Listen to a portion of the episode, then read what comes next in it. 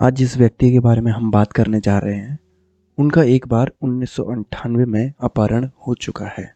उसके बाद जब 2008 में 26 ग्यारह अटैक हुआ था ताज होटल पर, तब वो उसमें ही थे। मैं बात कर रहा हूँ गौतम अडानी की। गौतम अडानी आज दुनिया के चौदहवें सबसे अमीर इंसान हैं और भारत के दूसरे सबसे अमीर इंसान। उनकी नेटवर्थ आज 78.9 बिलियन डॉलर है और 2020 में उनकी नेटवर्थ लगभग पाँच बिलियन डॉलर थी। तो उनकी नेटवर्थ पिछले दो सालों में काफ़ी ज़्यादा तेज़ी से बढ़ी है। गौतम अडानी का जन्म 24 जून उन्नीस सौ बासठ अहमदाबाद, गुजरात में हुआ और उनकी फैमिली एक मिडिल क्लास फैमिली मानी जाती थी और वो शांतिलाल अडानी और शांति अडानी के बेटे हैं। उनके पिता का एक कपड़ों का बिज़नेस था।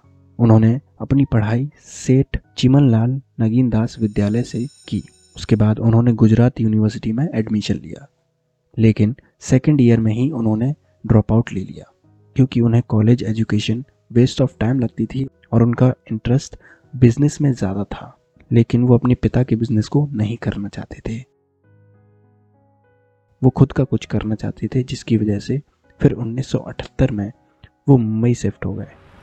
मुंबई आकर उन्होंने महेंद्र ब्रदर्स नाम की एक डायमंड फर्म में काम किया, जिसमें कुछ साल काम करने के बाद उन्होंने बिज़नेस की बारीकियाँ सीखी और काफ़ी ज़्यादा एक्सपीरियंस और नॉलेज गेन किया। आगे बढ़ने से पहले मेरे पास आपके लिए एक सवाल है। क्या आपको हमारा पॉडकास्ट पसंद आता है? अगर हाँ तो प्लीज़ हमें एक फाइव स्टार रेटिंग दीजिए। आपको रेटिंग के लिए लिंक डिस्क्रिप्शन में मिल जाएगी। जब उनके पास खुद का बिज़नेस शुरू करने के लिए कैपिटल जमा हो गया था, उसके बाद उन्होंने जावेरी बाज़ार में एक खुद की डायमंड ब्रोकरेज फर्म खोली। उन्होंने अपनी सूझबूझ और समझदारी से इस बिज़नेस में काफ़ी पैसे कमाए। और उसके बाद जब उन्नीस सौ इक्यासी में मनसुख भाई अडानी ने, जो कि उनके बड़े भाई हैं, उन्होंने एक प्लास्टिक यूनिट खरीदा अहमदाबाद में और उन्होंने गौतम अडानी को उसे चलाने के लिए बुलाया। उन्हें ये बिज़नेस करने के लिए हर महीने 20 टन पीवीसी यानी पॉलीविनाइल क्लोराइड की ज़रूरत पड़ती थी और भारत से उनकी ज़रूरत पूरी नहीं हो पाती थी।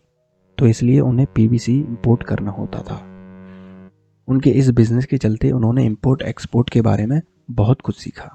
उन्नीस में उन्होंने छोटे बिजनेसेस के लिए प्राइमरी पॉलीमर इंपोर्ट करना शुरू भी कर दिया था। तो तीन साल के एक्सपीरियंस के बाद उन्होंने इंपोर्ट एक्सपोर्ट बिज़नेस में हाथ डालने की सोची। और उन्होंने 1988 में अडानी एक्सपोर्ट्स लिमिटेड नाम की एक कंपनी शुरू की, जो कि आज अडानी एंटरप्राइजेस के नाम से जानी जाती है। वो काफ़ी तेज़ी से अपने बिजनेसेस बढ़ा रहे थे और वहीं पर उन्नीस सौ इक्यानवे में जब न्यू इकोनॉमिक पॉलिसी आई तो लिबरलाइजेशन ने उनकी इसमें और भी ज़्यादा मदद की। उस दौरान उन्होंने मेटल, टेक्सटाइल और एग्रीकल्चरल बिजनेसेस की शुरुआत की। उनका इम्पोर्ट एक्सपोर्ट का बिज़नेस काफ़ी ज़्यादा ग्रो हो रहा था। और फिर जब उन्नीस सौ चौरानवे में गुजरात की गवर्नमेंट ने ये अनाउंस किया कि मुंद्रा पोर्ट प्राइवेट होने जा रहा है, उन्होंने ये अपॉर्चुनिटी देखते हुए उस कॉन्ट्रैक्ट को हासिल करने की कोशिश की और उन्नीस सौ पंचानवे में उन्हें ये कॉन्ट्रैक्ट हासिल भी हो गया। आज अडानी पोर्ट्स और special economic zone largest multi port operator हैं। उन्नीस सौ छियानवे में उन्होंने अडानी पावर की शुरुआत की। 2009 से 2012 के बीच उन्होंने ऑस्ट्रेलिया में अबॉर्ड पॉइंट को खरीद लिया का माइकल कोल माइन को भी। 2020 में दुनिया के सबसे बड़े सोलर प्रोजेक्ट की बिडिंग हुई थी और उन्होंने ये प्रोजेक्ट भी जीत लिया, जो कि लगभग 6 बिलियन डॉलर का है। उन्होंने चौहत्तर percent stake Mumbai international airport का भी खरीद लिया। गौतम अडानी की वाइफ का नाम प्रीति अडानी है और वो एक डेंटिस्ट हैं। उनके दो बेटे हैं, करण अडानी और जीत अडानी। गौतम अडानी की कहानी सच में इंस्पायरिंग है, क्योंकि उन्होंने ज़ीरो से शुरू किया है और आज वो दुनिया के चौदहवें सबसे अमीर इंसान हैं और भारत के दूसरे।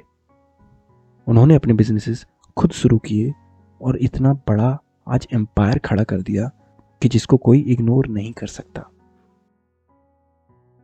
अगर आपके मन में हमारे लिए कोई सजेशन है, कोई टॉपिक है, या फिर आपके मन में कोई बुक है, और आप चाहते हैं कि हम उस पर समरी बनाएँ तो प्लीज़ हमें एक ईमेल कीजिए। हमारा ईमेल आपको डिस्क्रिप्शन में मिल जाएगा। तो इस एपिसोड के लिए बस इतना ही। अगले हफ़्ते फिर मिलेंगे।